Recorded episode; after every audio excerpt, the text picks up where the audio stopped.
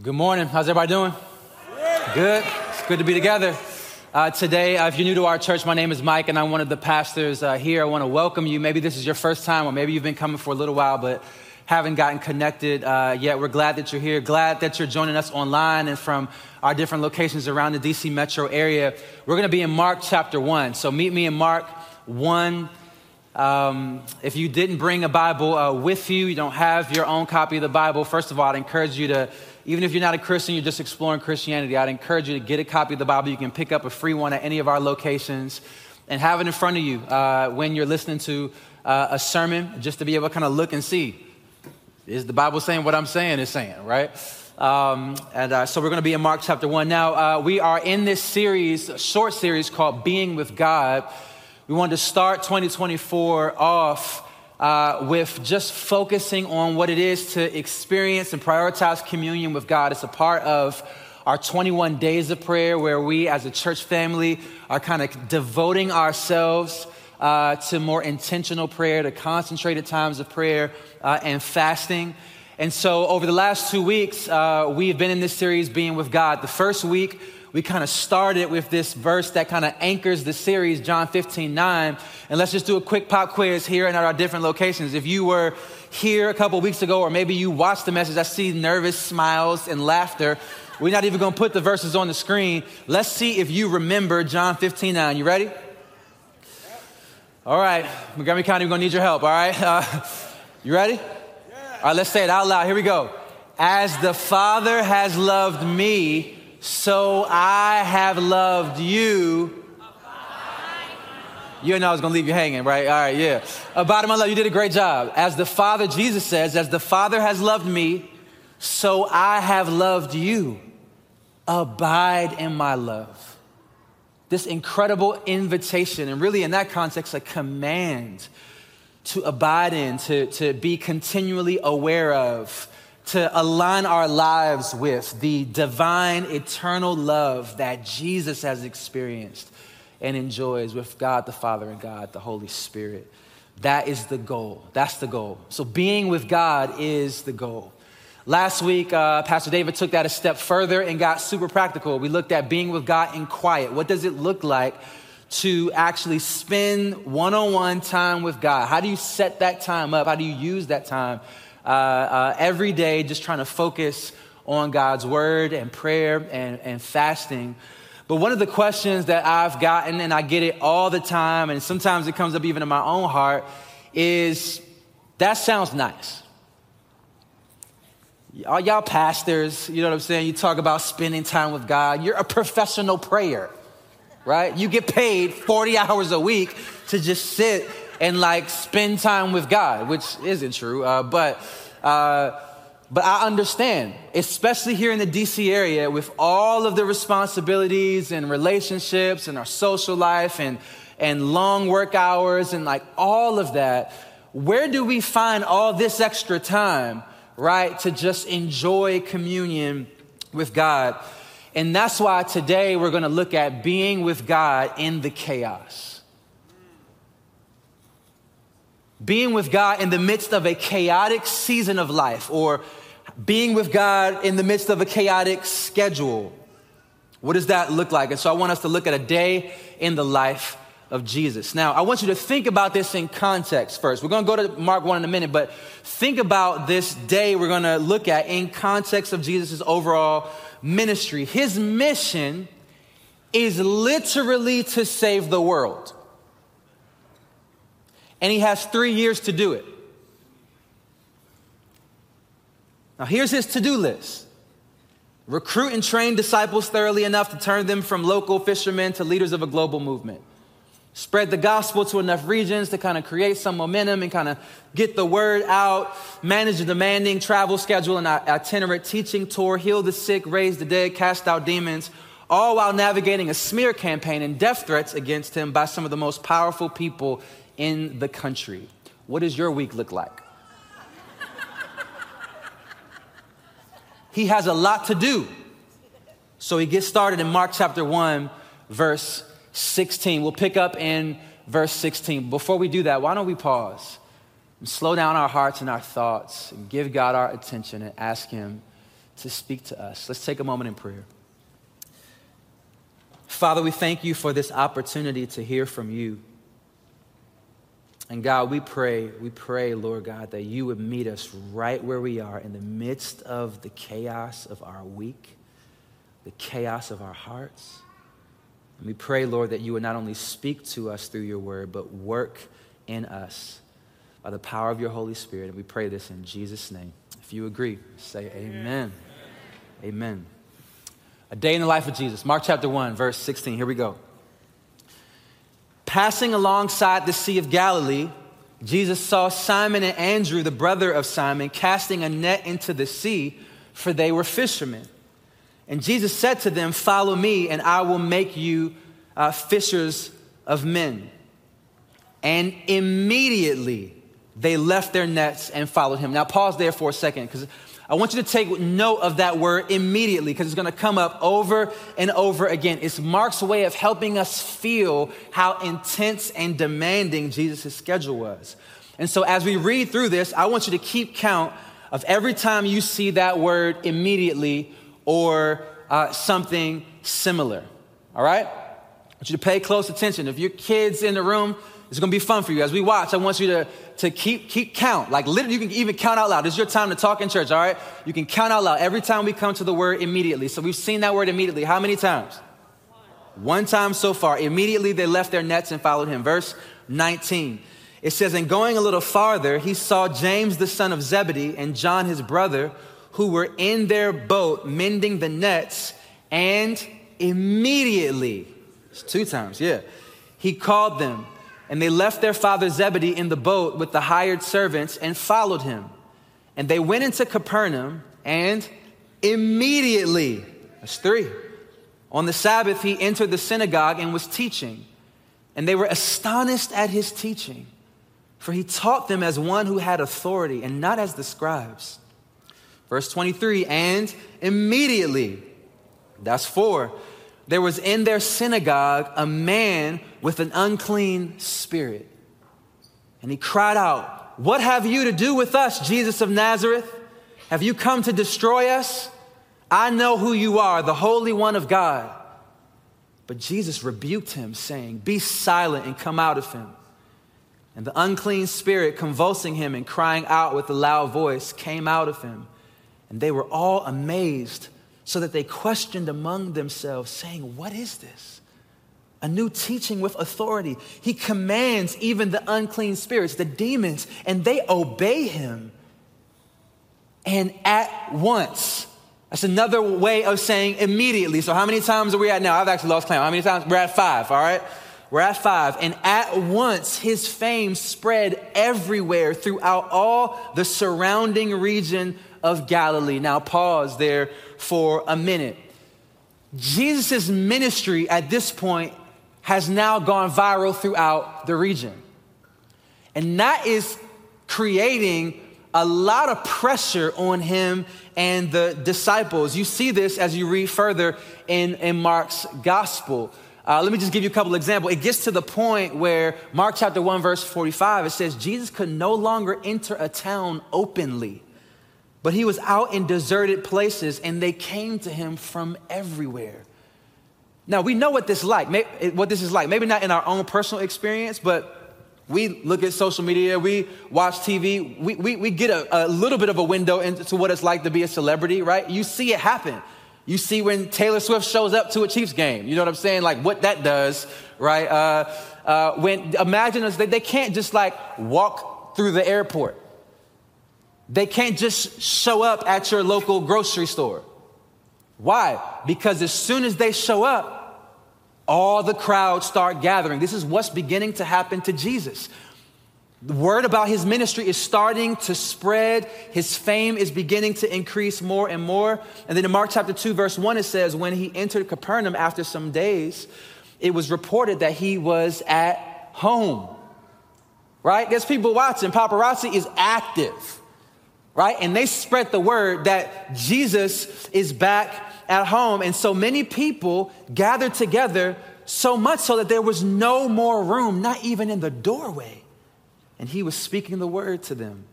Mark chapter 3, verse 7 Jesus withdrew with his disciples to the sea, And a large crowd followed from Galilee and Judea and Jerusalem and Idumea and beyond, from beyond the Jordan and from around Tyre and Sidon. And when the great crowd heard all that he was doing, they came to him. And he told his disciples to have a boat ready for him because of the crowd. Here's why lest they crush him. Like so many people constantly gathering around him that it became physically unsafe for him. Mark chapter 3, verse 20 says, after all kinds of ministry, we'll end here, there's lots more examples, but it says, then he went home and the crowd gathered again so that he and his disciples could not even eat. And some of us are like, that's also called parenting, right? You just can't even eat. The point is listen, as Jesus is teaching, as he's doing more and more ministry, like his fame is beginning to grow and spread, and people are beginning to treat Jesus like a celebrity. And so you see it continue in verse 29. And what?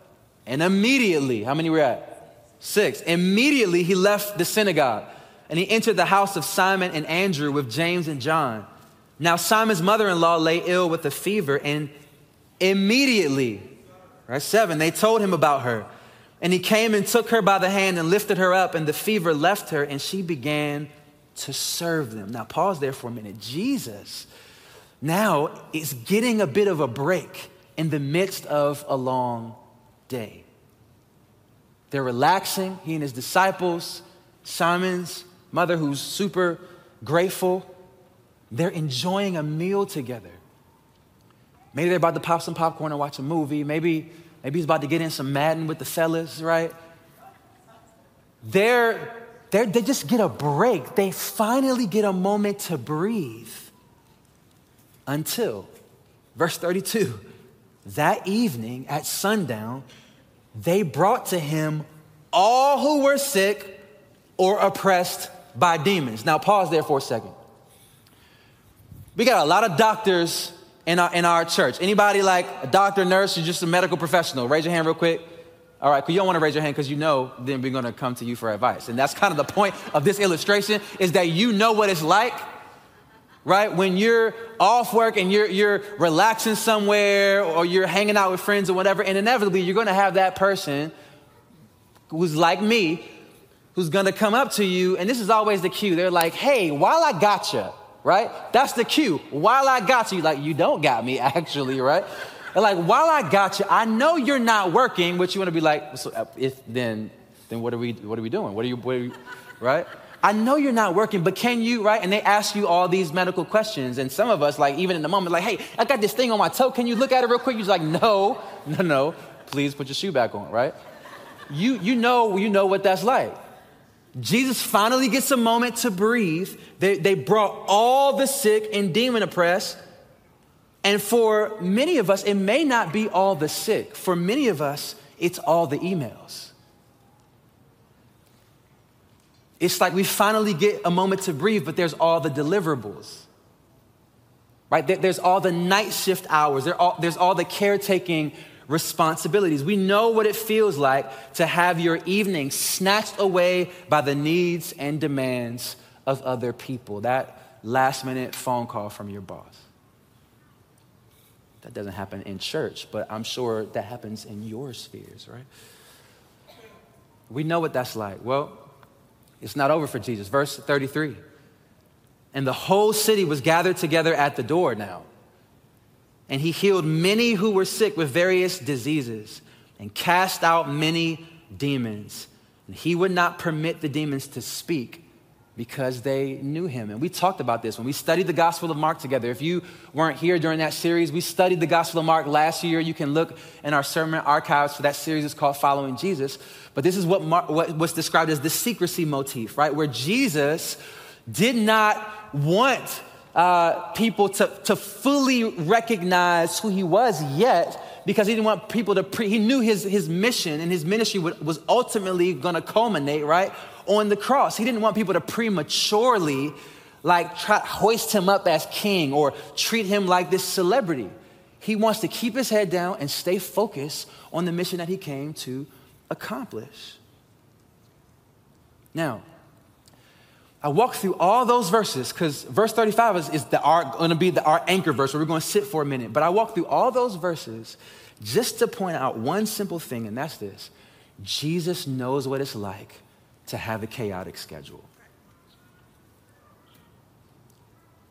And I say that for so many of us who are tempted to think, well, I, I pre, man, I, I am happy for y'all with all your communion, all of your intimacy with God. It was a great sermon last week, David, about your quiet times and all that type of stuff. But I live in the real world. I got such a demanding job. I got all these responsibilities on me in this season of life. Mike, you're already kind of done with school and graduated. You don't know what it's like, right, to constantly have all these projects and assignments due and to be working on your dissertation and have these deadlines in front of you. Like I, I live out in the real world. So, so how, how can I possibly like do all this stuff that y'all are talking about? And I just, for all of us that are tempted to feel that way, I just wanted us to see firsthand Jesus understands what it's like to have a chaotic schedule. And yet, verse 35, after that crazy long day into the late night, it says, and rising very early in the morning, while it was still dark, Jesus departed and went out to a desolate place, and there he prayed. Rising very early in the morning, while it was still dark, he departed and went out to a desolate place, and there he prayed. And I don't think this is just because Jesus is super holy. He is literally the definition of like super holy, right? But I think as you read this in context, I think the reason Jesus does this is because he can't really find the time or space to get the kind of communion with God the Father that his soul craves for. And in his humanity and the limitations of, of his human nature, he has to break away. And this was a common habit for Jesus. Luke, the historian, put it this way in Luke chapter 5, verse 15. It says, Yet the news about him spread all the more, so that the crowds of people came to hear him and to be healed of their sicknesses. But Jesus often withdrew. I love how the New American Standard Bible puts it. It says, But Jesus would often slip away to desolate places to play, to pray. The Greek word there translated desolate places shows up several different times in the life and ministry of Jesus. And it had a variety of different meanings. And so your particular version of the Bible may translate it differently. De- desolate place uh, can mean a literal desert or wilderness, but it could also more simply mean a deserted place, a solitary place, a lonely place, or a quiet place. It's what David talked about in his sermon last week a place where you shut yourself off from distractions so that you can be alone with God. And the idea is that in the midst of all the chaos and all the demands, Jesus made sure to regularly unplug and to be refreshed in his Father's presence. There was work to do, there were people to serve, responsibilities to manage, but he refused to live without the joy and comfort, without abiding in that eternal Trinitarian love that we've been talking about. And listen, that leads us to just the first thing I want to point out. Listen, if you want to experience communion with God in the midst of, uh, of a chaotic life, I'm going to point out three things. Here's the first one you have to come to a place where you refuse to live without it. I don't know how to put it more simple than that. You got to come to a place in your life where you just refuse to live without that kind of continual communion with God that you were designed for and that your soul actually craves. And if we're honest, some people just, some of us, we just haven't gotten to that place yet. We haven't gotten to that place where we're just like, I refuse to live without it. Amen.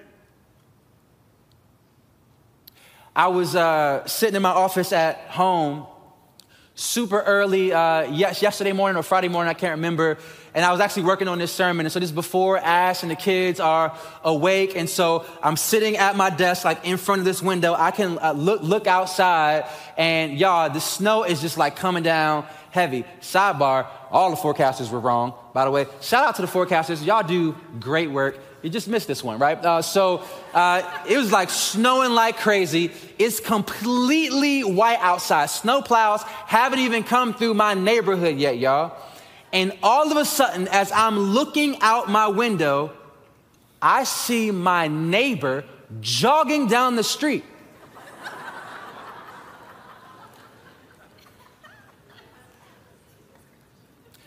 And I asked myself, why?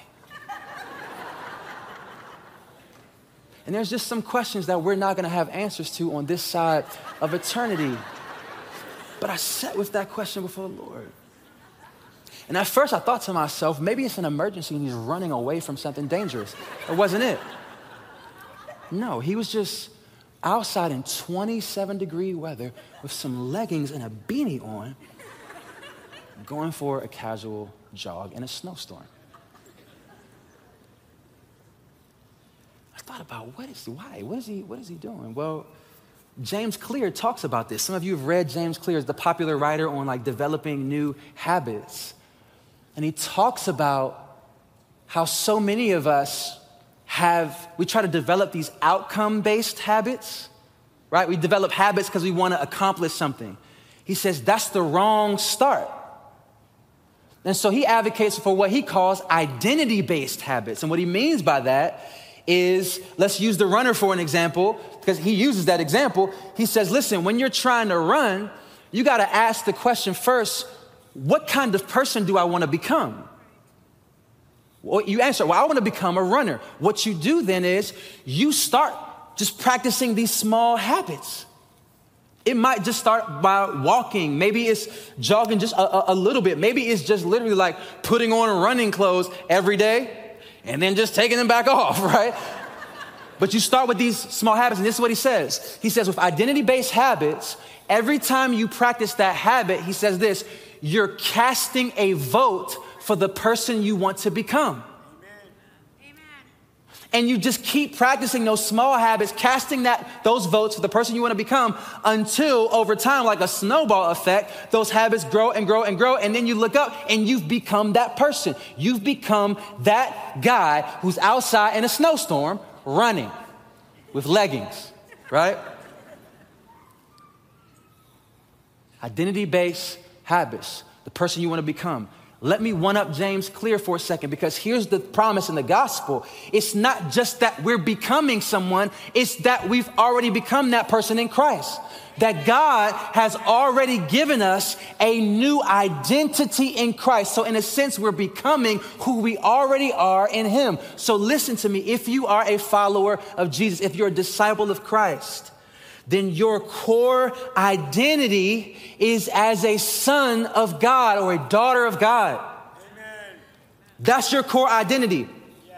And just like these other habits, in our relationship with God, we got to get to a place where being with God, communing with God, isn't just something we do, it becomes an expression of who we are. You are a son, you are a daughter of God. That's your core identity. So, guess what? Your core, core calling in life then is to abide in His love. That's your core calling in life.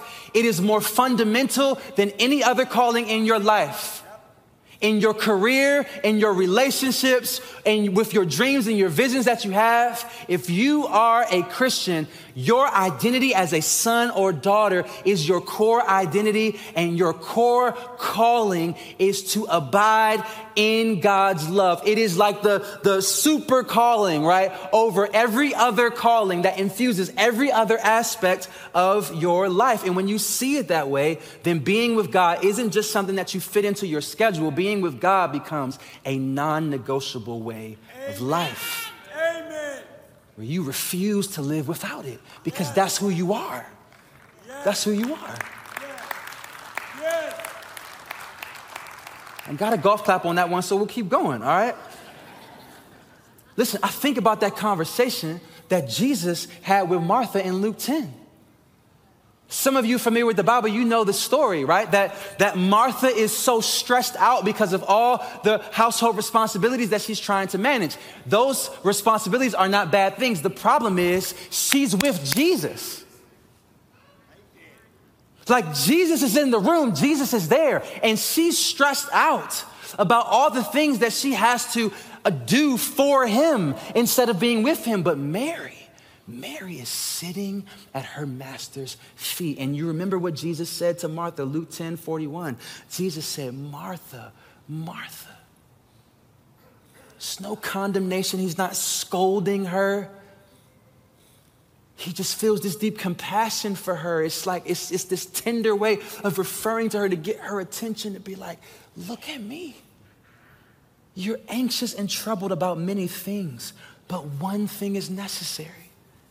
Mary has chosen the good portion, the better portion, which will not be taken away from her. One thing is necessary.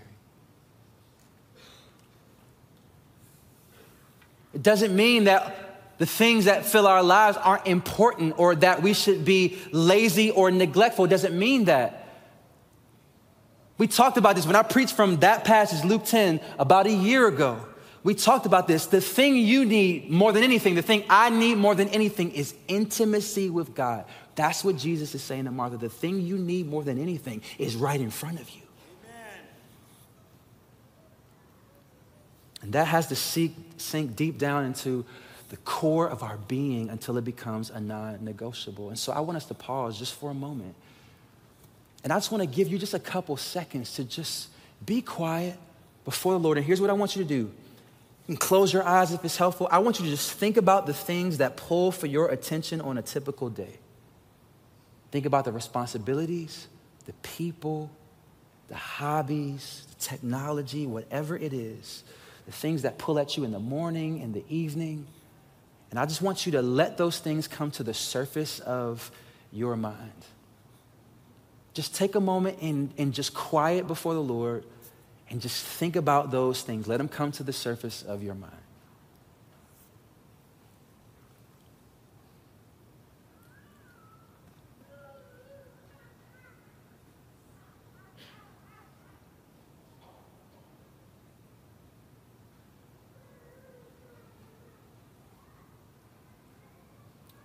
Now, I want you to hear Jesus' words again with those things at the top of your mind only one thing is necessary.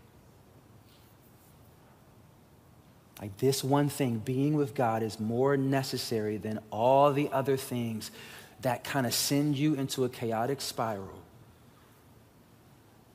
Which means not only do we have to come to a place where we refuse to live without regular communion with God, let's keep going here. If we want to experience more communion with God in the midst of a chaotic life, Here's the second thing, and you have to be willing to give something up. It's no easy way. If this is what you want, you gotta be willing to give something up. Look again at Mark 135. Jesus went out to pray, look, very early in the morning while it was still dark. Now, Think about this, because we looked at the day before. Think about how drained Jesus must have been from the day before. And so you would think that the thing he needed most was what? Sleep. Now, don't get me wrong, we do need sleep. Some of y'all need some more sleep, right? We do need sleep. And so did Jesus. You remember, Jesus is asleep on the boat with his disciples. He was so tired that he was sleeping in the middle of a storm. But there was something Jesus craved even more than sleep, and that was communion with God the Father. And so, listen, if he had to choose between communion with God and a little more sleep, he chose communion with God. And listen, our lives are so often filled with things that feel more urgent or necessary, or honestly, just more fulfilling than spending more time with God. And listen, hear me. I think that explains why, for so many of us, our spiritual lives are so unsatisfying. Because we're just trying to cram God into a, life that is already full. Listen, you're always going to struggle to experience consistent communion with God if you're not willing to give up some things. They're going to be, and listen, not just willing to give up some things, if you're not willing to give up some good things. Like, there are to be some good things that you want to do, some good things that other people regularly do, but that you're to have to give up, at least for a season, if you want to practice the habit of being with God. So, listen, you might not be able to stay up or sleep in as late as you used to. You may not be able to watch as much Netflix or YouTube as other people do. You may not be able to stay as current on social media as your friends are or, or watch as many West Coast playoff games, right? I don't, that's maybe for you, I don't think that applies to me just in the way my relationship with God is set up. I think I still have to watch NBA playoffs. Uh, Listen, you may not be able to go to the gym for a full hour and a half every morning, which is not, not a problem that I struggle with. Um, listen, let's bring it a little closer to home. You may not be able to fold your laundry as consistently and perfectly as you normally would. My wife, she's out at MoCo, so she can't verbally object right now from here. Um, she's like, Mike, you really, you can fold, fold your clothes. Um, listen, you, you, you might not be able to be as immediately accessible as people always want you to be.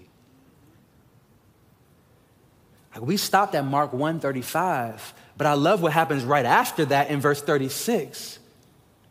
Jesus is in prayer, communing with God the Father, so much so, verse 36, it says, And Simon and those who were with him searched for him, and they found him and said to him, Everyone is looking for you.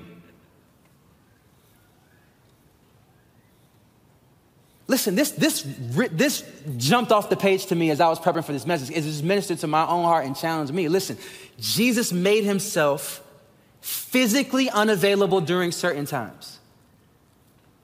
Here's what stuck out to me though. In 2023, a lot of us need to learn how to make ourselves digitally unavailable at certain times. So do me a favor. Take out your phone. Here, at different camps, literally, like take out your phone. I want you to just look at your phone, okay? I want you to look at your phone because I want you to think about just how many notifications we get. If you got an iPhone, you can just swipe down and look at Notification Center right now. You've been getting, I, don't see you. You act, you act like I don't see when your eyes go down. You're not looking at your Bible. I'm not quoting the verse right now, right? So listen, I'm not gonna get all up in your phone. Let's just look at my own phone, okay? So my phone, like you think about just, just messenger apps, okay? I have WhatsApp, because people like to communicate different ways. WhatsApp, GroupMe, Signal, Slack, Microsoft Teams, and my text messages. Now, don't judge me, because right now I have 506 unread text messages. I, I apologize in advance. I apologize in advance. Now, I'm off social media this month. This is part of my social media rhythm, so I'm off social media this month. But you think about the social media apps that we have on our phone TikTok, Instagram, Threads, X, BeReal, Snap, Snapchat, whatever else the new social media wave is. This doesn't include email apps, news apps, and the Chick fil A app because you gotta stay on top of those rewards. Those rewards expire like that in the tw- twinkling of an eye. Those rewards are gone. So you think about all the notifications and buzzes that happen on your phone all of the time. And listen, here's my point. In order to experience more communion with God, some of us are gonna have to be willing to give up the kind of immediate 24 7 accessibility that our culture so often expects. Amen. This is hard, y'all.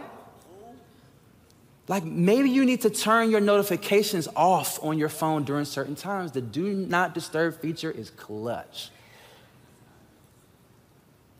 Maybe you, maybe you take your email app off your phone and you just check your email on your computer. That way you're not constantly getting notifications. Or if you're like me, you already turned the notifications off, so you just keep refreshing your inbox. Listen, I know some of you can't do that because your job requires immediate turnaround on that kind of communication. So this is going to look different for all of us, but some of us can make these kinds of changes. It just requires you to communicate well and set clear expectations for people. So, for example, you could tell your team at work listen, if you need an immediate reply from me on email, then text me because I'm, I'm, I'm trying to focus and kind of be more present, right? That's a wave right now. So, just talk about mindfulness, right? I want to be more present. I'm not going to have email on my phone, but you, you don't want to be that person, right? Like you're the team lead, you're the project manager, or you're one of, there's a deliverable, right? Everybody's waiting. You don't want to be that person, so you can just communicate and say, hey, listen, I won't have immediate access on my phone, but listen, if you text me and say, hey, I shot you an email, I'll just go, I'll get over to my computer and I'll respond to you. It just, it requires some creativity and communication. Listen, if you want to experience more communion with God, you have to be willing to give something up. Amen. Something up. And listen, it might feel like you're giving something or feel like a sacrifice, but it's not. It's like when you're eating dinner at a nice restaurant, right? And you, you have like the appetizers and all that. You're not even done with the appetizers yet, but, but then they show up with the main course that you've been waiting for. And they're like, Can I take these? plates? Yes, take these. Pl- yes, take these plates. Let's make room for what I really came here for. Listen, this is what this is. It's, it's when, when I say you got to be willing to give something up, what I'm saying here is not that you're, you, you are kind of making a sacrifice, but not really. What you're doing is you're making room for what your soul actually craves and what you were designed to actually experience, which is more communion with God, even in the midst of the chaos.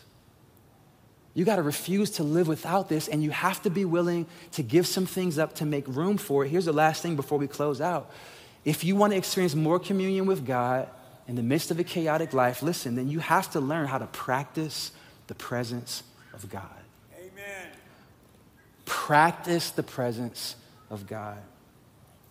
Let me explain what I mean by that. That phrase comes from a classic Christian book from the late 1600s by a man who became known as Brother Lawrence.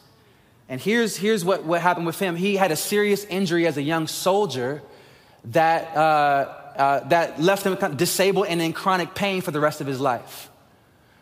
Eventually, he ended up working uh, in the kitchen in a sandal repair shop in his local monastery. And this book is such a classic because what, what he's doing in this book is he kind of made it a lifelong project of his to practice the presence of God. What he means by that is he tried to make it his goal to try to be aware of God's, consciously aware of God's presence and consciously in conversation with God at all times, no matter what else he was doing. And the reason why this book is still so popular today is because he's talking about doing this in the midst of everyday activities.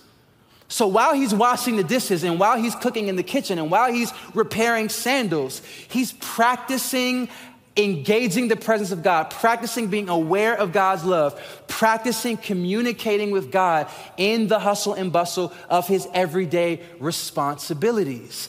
And he ended up writing about it. There were conversations that were recorded into this book, Practicing the Presence of God. And let me give you a helpful analogy uh, for this. I, I have some concerns about our dependence on GPS. Because I'm a millennial, but I'm an older millennial, so I, I'm old enough to remember when my dad made me and my brothers learn how to open up an actual physical road map and be able to navigate our way around. GC, uh, Gen Z, just, it's on Wikipedia, look it up. Road map, okay? Just look that up, right? I, I, remember that, and I remember him drilling that into us. And we had to, he would like test us and be like, I'm not, I'm not, you, you had to tell me where to go. And we, we have this roadmap just to be able to get home. And here's a couple of things that I notice about that. Because now we just be like, we don't have no geographic ori- orientation, whatever. If, you, if your phone battery dies, you're done. You're, you're done, right? What, and, and, and using a map over time, you begin to, to, to get familiar with the landscape and certain landmarks. You begin to see how the road systems work. You know the, the main roads and, and all of that, right? And so you begin, you're familiar with that, but what the biggest benefit for me is that I became so familiar with that that you can, uh, over time, you learn how to be able to find your way home from anywhere. Because you already know if you're in DC, you know the grid system, right? You know how the numbers run, you know how the letters run, you know the different states and, and, and how they run. And so wherever you are, whatever intersection you're at, you know which way to go. I think that's a helpful analogy for practicing the presence of God. Let me explain what, what I mean. There are kind of the main roads. These are the well traveled roads, these are the common pathways for us to be able to connect with God. We know what some of those are, right? Having like a, a, daily quiet time. We talked about this last week. Classic, just a dedicated time in prayer, reading and meditating on God's word. That's just a classic way. That's a, a well traveled kind of main road for getting your heart to connect with the presence of God. Sunday worship like gathering with God's people on a weekly basis and singing to God and, and, and, and praying to Him together and hearing from Him through His Word and fellowshipping with one another. It's a main road. This is maybe new to some of us, but in a lot of more traditional Christian environments, certainly in ancient Christian history, they would structure their days around prayer.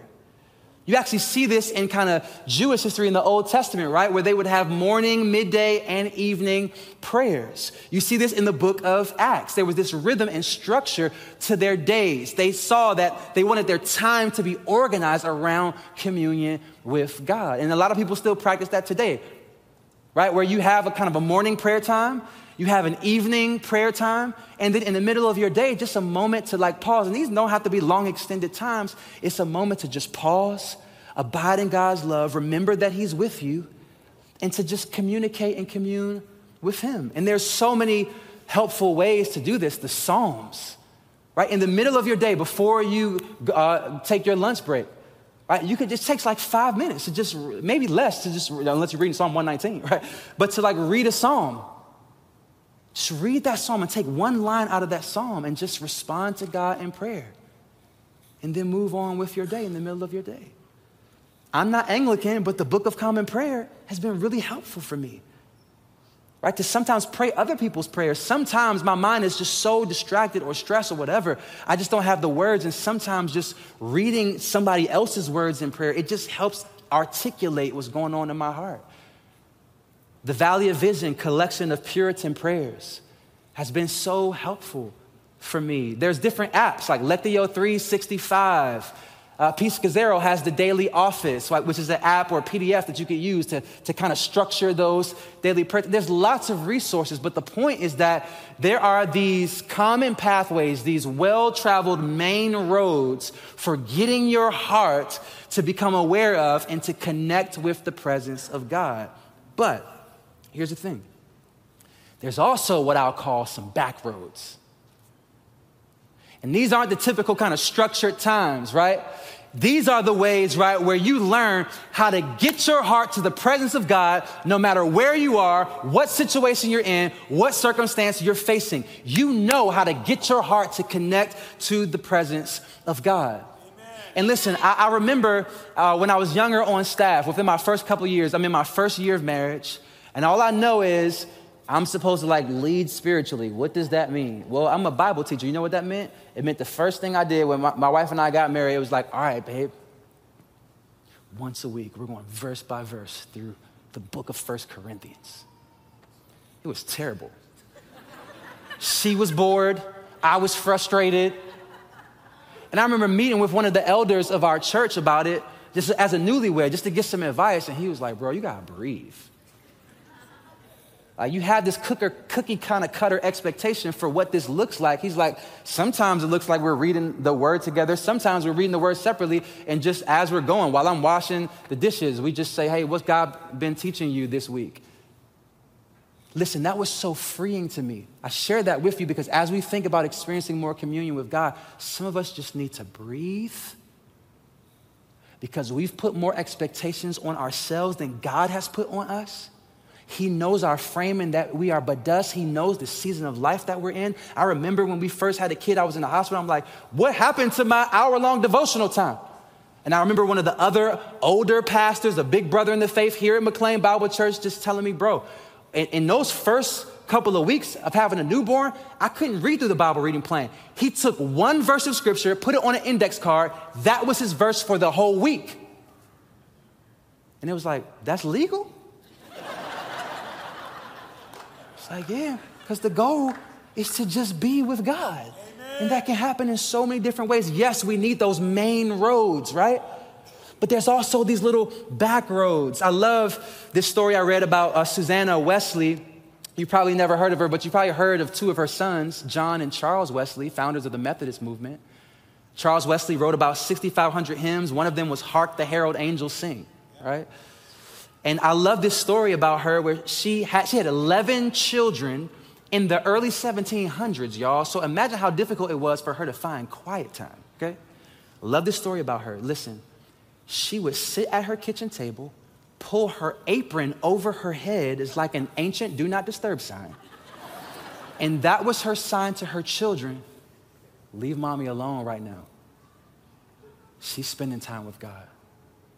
She didn't have like a a loft, you know what I'm saying, to like go to or whatever. No, no, no. What she would sit at her kitchen table in the midst of the chaos and she would just pull her apron over her head and tell her kids, don't bother me until this apron come off.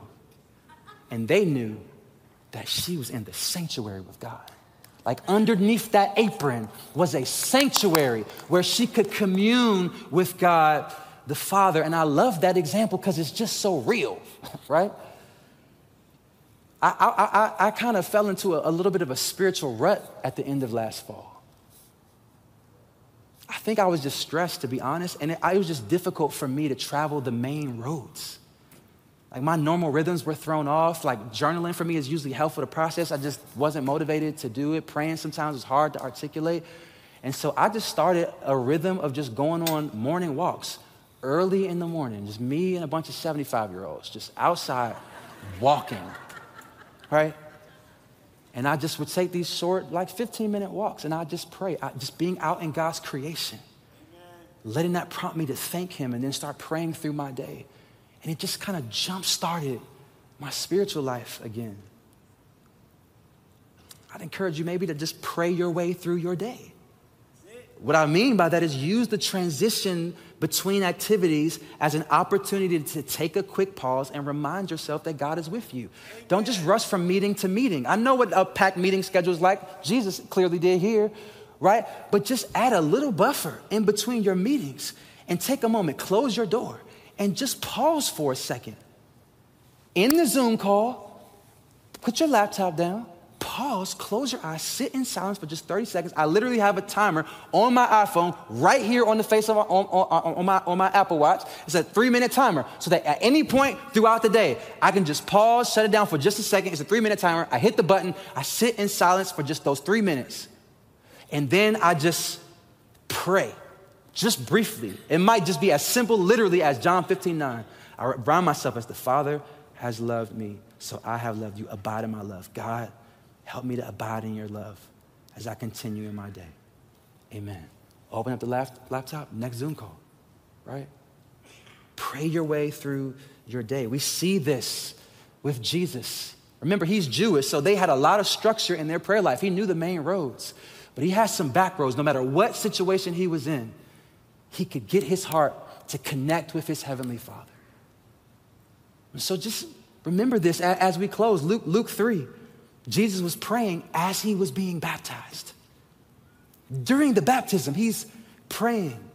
We already looked at Luke 6, where Jesus prayed all night. But the reason he, he did that was because he had to make a major decision the next day. And so he wanted to spend extended time processing and praying with his Father. Luke 22, the Garden of Gethsemane. Luke tells us that's one of Jesus' favorite places to pray. He takes that time with his father as he's anticipating and lamenting the suffering that he's getting ready to experience. And y'all, as we close, this is, this is the one that blew me away as I was processing this. Like Jesus is practicing the presence of God even while he's on the cross. Like you think about it, you remember, he prays, My God, my God, why have you forsaken me?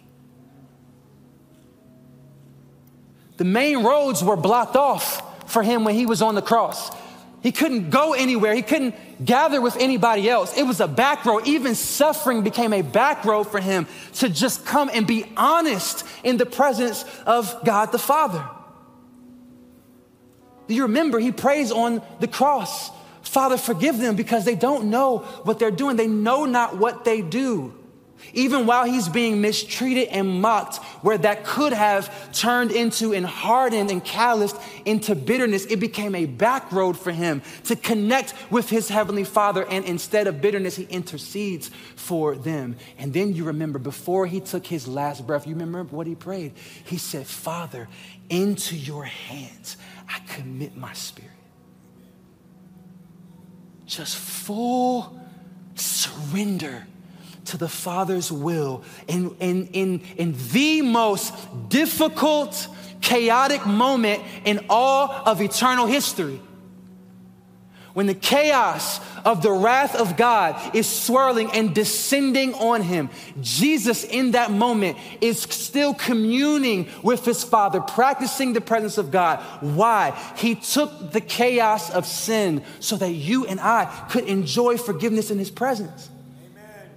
He took the chaos of suffering so that you and I could experience divine comfort and one day full and complete and eternal healing. He took the chaos of stress literally in his body.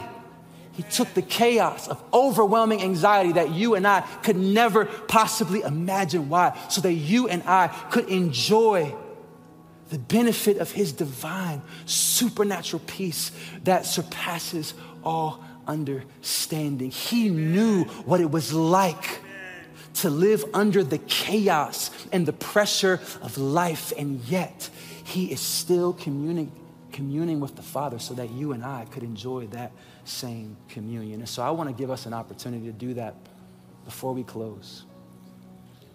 I want to give you an opportunity, just a minute or two just in quiet before the Lord. And I want to read from Psalm 46 as you prepare to do that. Just listen to this. The psalmist writes God is our refuge and strength, an ever present help in trouble. Therefore, we will not fear, though the earth give way and the mountains fall into the heart of the sea, though its waters roar and foam and the mountains quake with their surging. I love that picture of chaos. But in the midst of the chaos, this conscious awareness that God is with me, He is my refuge and my strength. Therefore, I will not fear. And fear here is not just like the physiological reaction that we have when there's a threat. No, fear here is what we all struggle with when your heart is being controlled by what you can't control when your heart is being controlled by what you can't control, instead of just chaotic circumstances, now you have a chaotic soul. And God meets us in the midst of that chaos.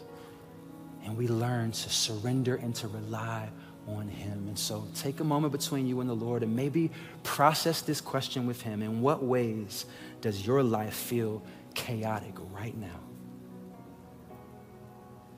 Process with the Lord, or maybe you just need to say, Jesus, I want a relationship with you and I need to be forgiven of my sin and to put my trust in you. However, you want to pray, take a moment between you and the Lord, and then I or one of our location pastors will follow up to close us out.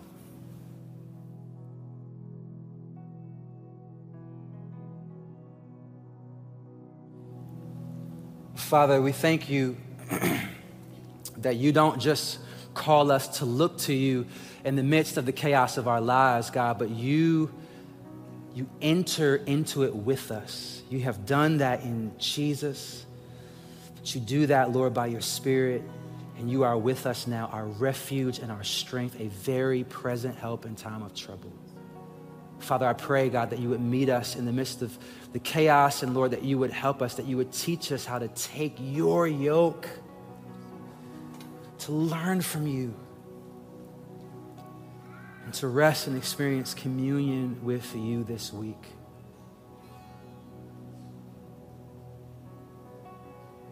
Thank you that you're with us. We pray this in Jesus' name. Amen.